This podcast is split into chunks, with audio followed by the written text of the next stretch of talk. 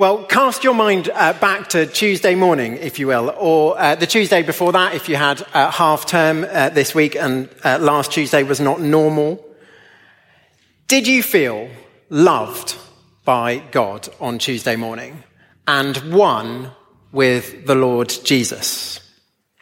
Will you feel that this coming Tuesday morning? We should do, shouldn't we? Have a look at verse 26 of our passage. It's on page 1085 John chapter 17, verse 26. I have made you known to them and will continue to make you known in, in order that the love you have for me may be in them and that I myself may be in them. Okay, if that sounds like a pretty high bar, uh, how about at least feeling united uh, with other Christians, brothers and sisters? Have a look at verse 21 uh, Jesus prays, that all of them may be one, Father, just as you are in me and I am in you. Well, if Jesus prayed these things, then why doesn't my Tuesday morning feel uh, a little different? Um, I don't know what you uh, will be doing this coming uh, Tuesday morning. Uh, maybe some of you will be reacting uh, to uh, unexpected financial news from Asia that came in overnight and threatens to kind of put a hole in a major deal you're putting together. Uh, maybe you'll be in class and a teacher will be telling you off uh, for something that actually the person next to you did.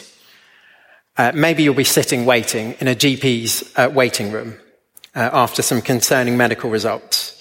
Or maybe you're actually that GP who knows what you're about to have to say to someone. Maybe you're a plumber and you've turned up uh, to fix someone's uh, heating, and the cowboy before you has used completely the wrong diameter pipe, and uh, the job is going to be an absolute nightmare. Maybe you're a parent on a bus, and uh, it's a nightmare. Everyone around you is looking at you, wondering why can't you just keep that child under control? Now, those situations may feel like a world away from the Father's love for his son being in us and the son himself dwelling in us. And a world away from being united with brothers and sisters as we face those situations often alone. So how can the fact that Jesus prayed this prayer for those things, how can that transform our Tuesday mornings? Because if you're a Christian here uh, today, that's exactly what's happening. It's the night before uh, Jesus died on the cross, and he's praying. The whole chapter is a prayer. We've looked at it uh, for three weeks. Uh, first, he prays for himself, then for his first disciples, and then, verse 20, he turns to pray for all who will believe through the uh, message of his first disciples. I said uh, last week that most of the time, uh, the Bible isn't sort of written first to us. we're not the first level of application. But here, Jesus is praying for us. And the first thing that we need to see is this. Jesus desires our unity. Jesus desires our unity. What would you like Jesus to pray for you? Health and happiness, peace and quiet, effectiveness and fruitfulness.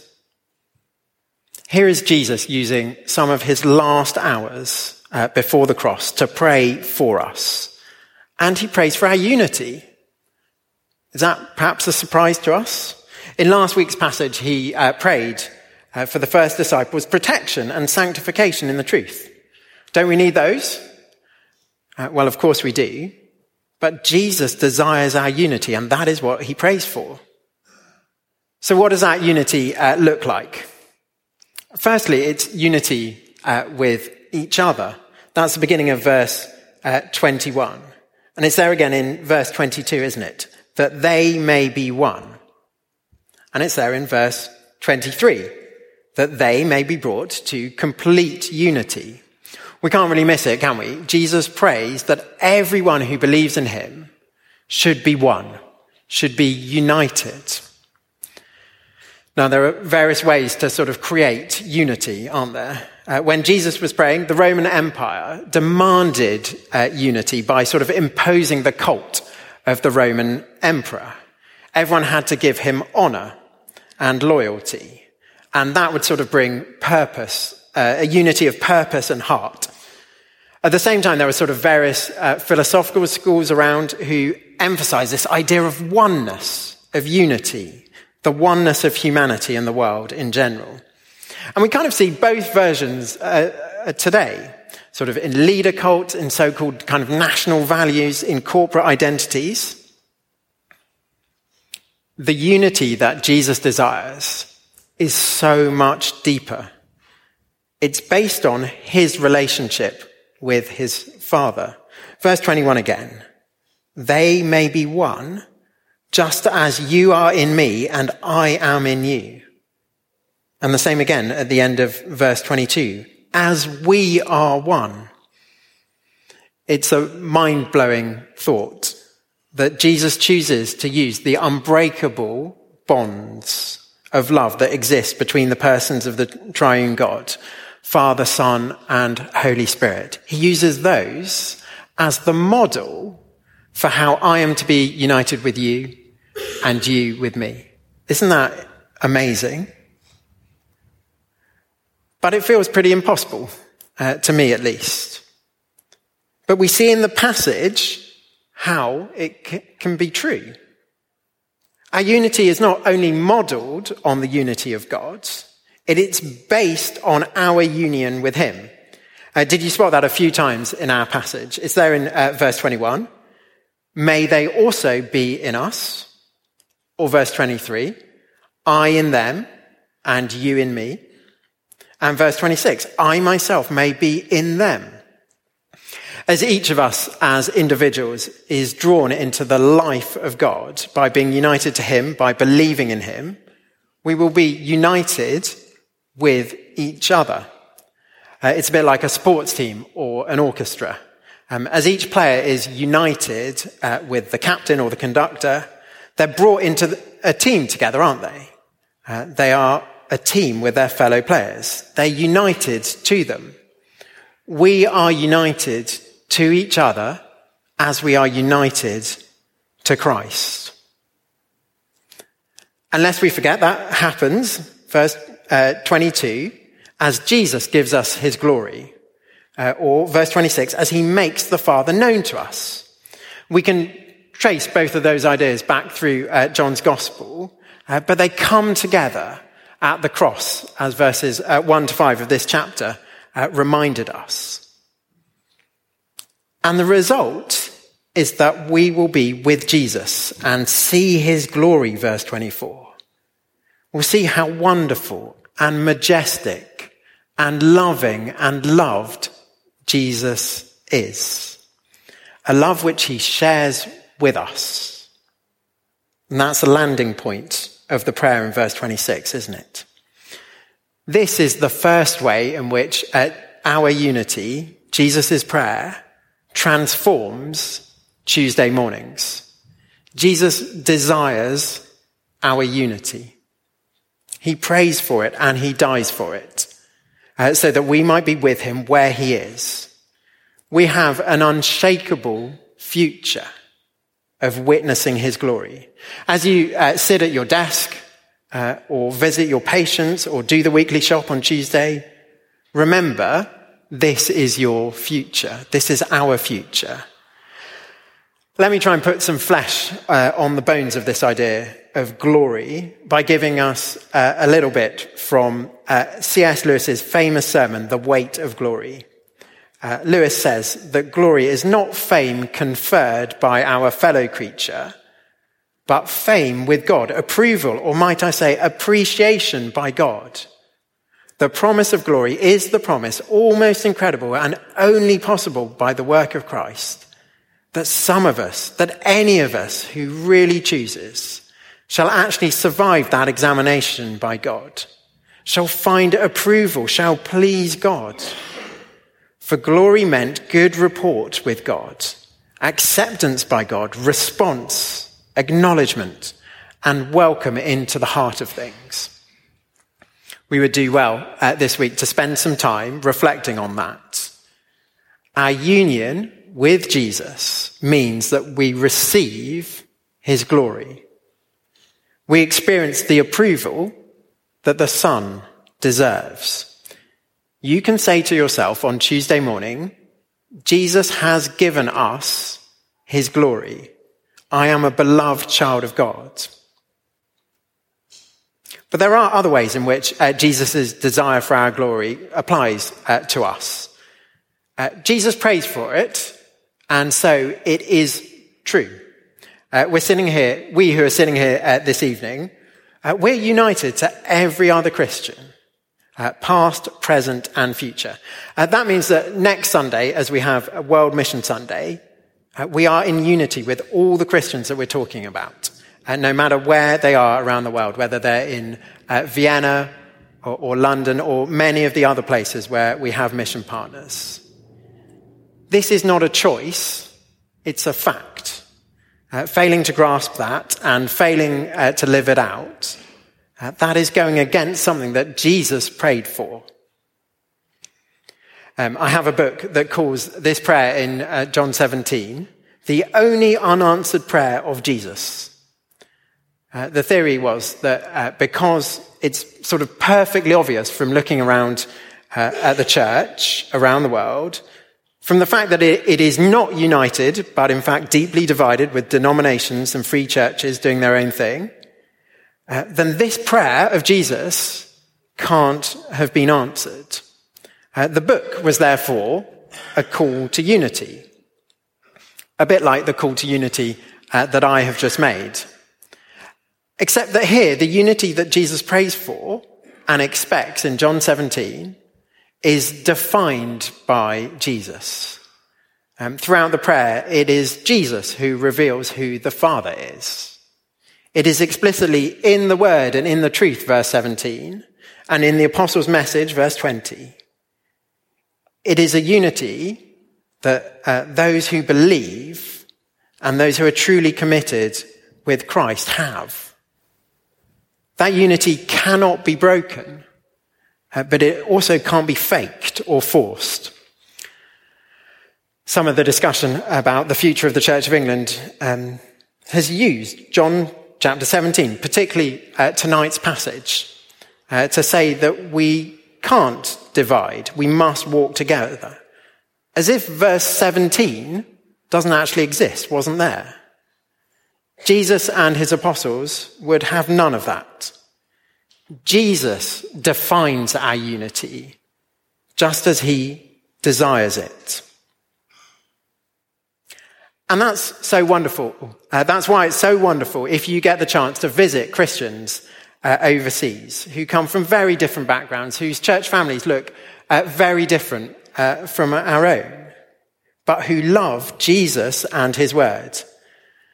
For example, I've uh, experienced a real sense of unity with brothers and sisters uh, when I visited a Kazakh house church or a South African fellowship in Soweto.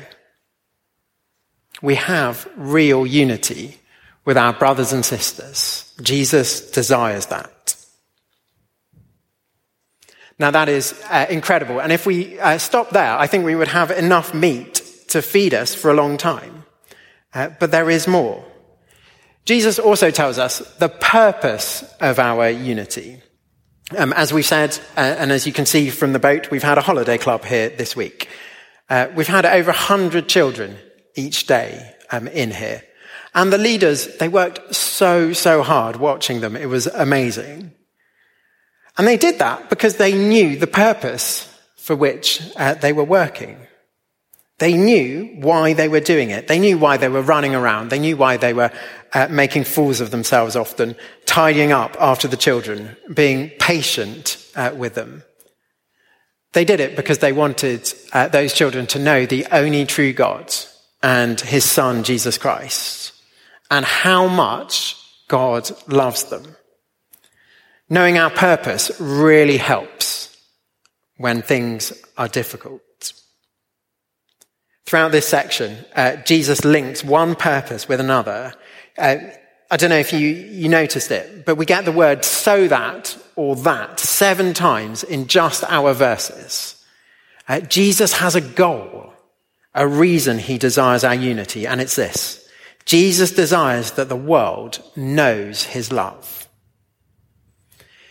If you were here uh, last week, you may remember we thought a lot about the world. We said that on the one hand, uh, it was humanity's rejection of Jesus as God's son and all that means for how uh, we live. And on the other hand, uh, we said it's the object, the world is the object of God's love and the place, or rather the people that he has come to save. It's the place that the disciples uh, lived in and were sent out into, verse 18. And it's the place that we live in now, isn't it? We live in the world. Jesus desires that the world know his love. Look at verse uh, 21 with me. May they also be in us. Why? So that the world may believe that you have sent me. Or verse 23.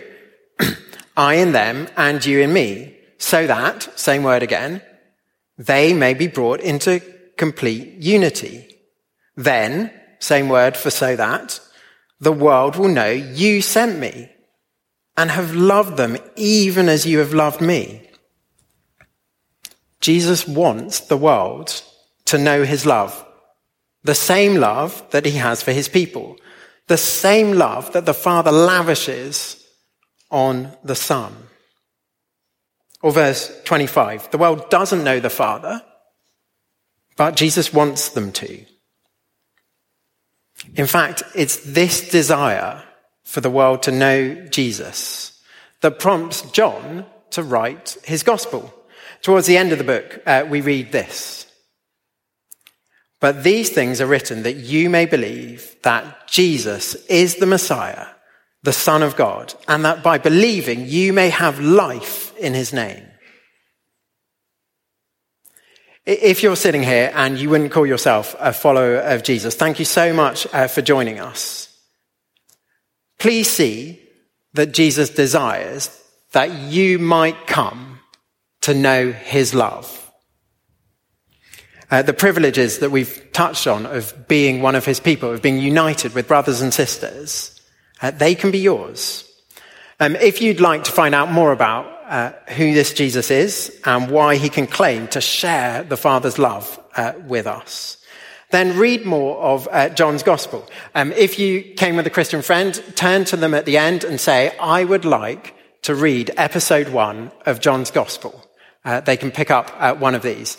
Um, if their face doesn't sort of break out into comprehension and delight, uh, then uh, ask them to come to the Connect Corner and I can help them uh, pick one of these up and know what it's about. John chapter one, just the very beginning of John's Gospel. Um, if you uh, didn't actually come uh, with a Christian friend, uh, then don't worry. Again, come to the Connect Corner, and we'd love to connect you up uh, with someone. For those of us who are uh, Jesus' followers, what difference does this make uh, to our Tuesday morning? Well, we know our purpose. yes, it is to glorify God and to enjoy Him forever, but more uh, by our unity, we witness to the world about God's love. Uh, and that's our, our, third point. Jesus desires our witness. Uh, really, here we're just driving home uh, the implication of our first two points. Uh, God, in his sovereign goodness, has decided to bring the world to know his love and believe in his son by showcasing our unity, to use our witness. And that's a consistent pattern through the Bible, uh, particularly the New Testament. Think of Romans or Ephesians or the pastoral epistles or John's own letters. Uh, the Bible sees that there isn't much greater witness to how powerful God must be uh, than the fact that he has managed to unite uh, selfish people like us, uh, whether we're sort of rampant individualists or fervent community defenders. So simply remembering on Tuesday morning who we are, that we are one with Christ and one with another, one another, that is a witness. Uh, we live as those transformed by Christ's love.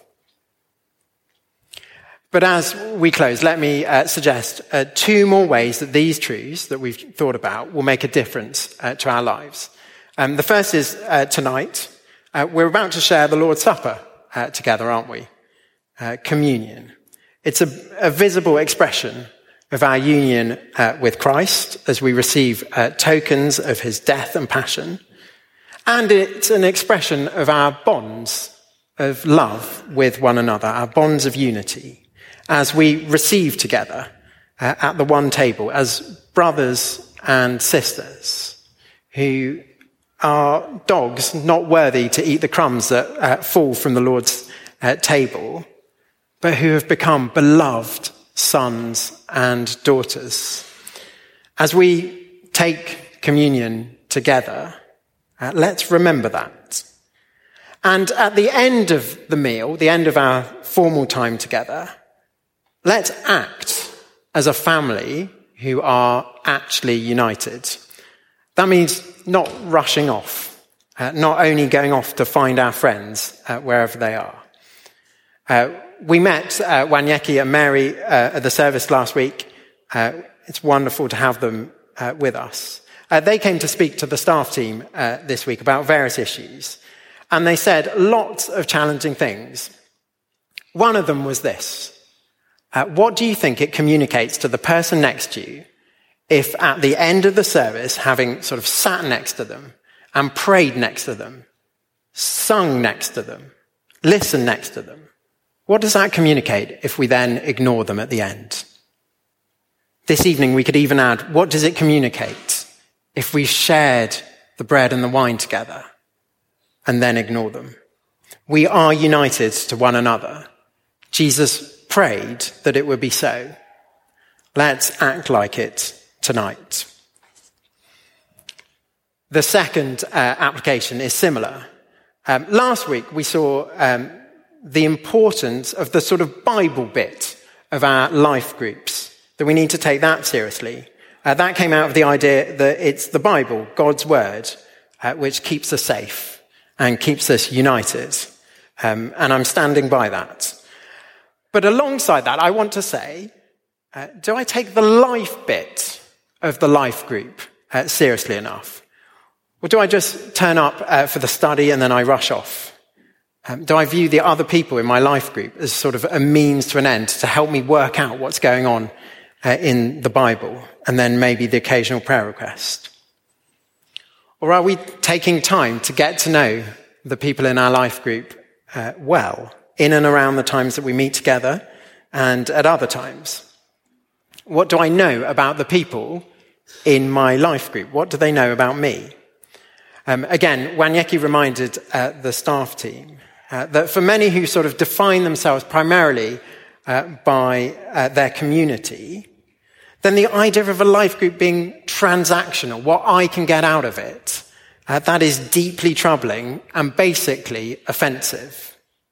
Um, I grew up in an individualistic uh, society, but it isn't hard to see which one better reflects John 17, is it? Uh, there's definitely much uh, for people like me to reflect on when it comes to what the true unity that Jesus desires actually looks like. Okay, picture Tuesday morning with me one more time. What difference would it make uh, if our Sunday evenings and our involvement in our life groups looked a bit more like what I've just described? Well, I think we would have the knowledge that we're part of a community that reflects Christ's love and that cares for one another by praying for one another. Imagine the witness that would be uh, to the world, uh, a world in desperate need of God's love. Imagine your colleague uh, turn to you and ask how you kept your head when all others around you were losing theirs. And you could say, Well, I know who I am. I know I am one with Christ. And I know that I'm one with my brothers and sisters who pray for me for exactly times such as this. That is a witness, isn't it? We have a mission and we have a purpose in the world while we wait for Jesus uh, to bring us home. In John 17, Jesus prays that glory would come uh, to him through his death.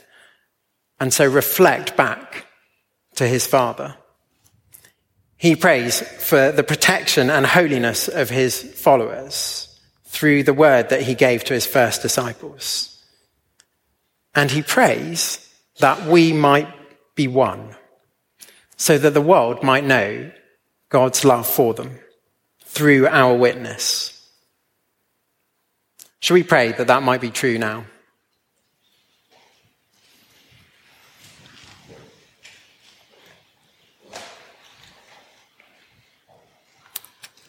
Our Father, we praise you so much for our Lord Jesus.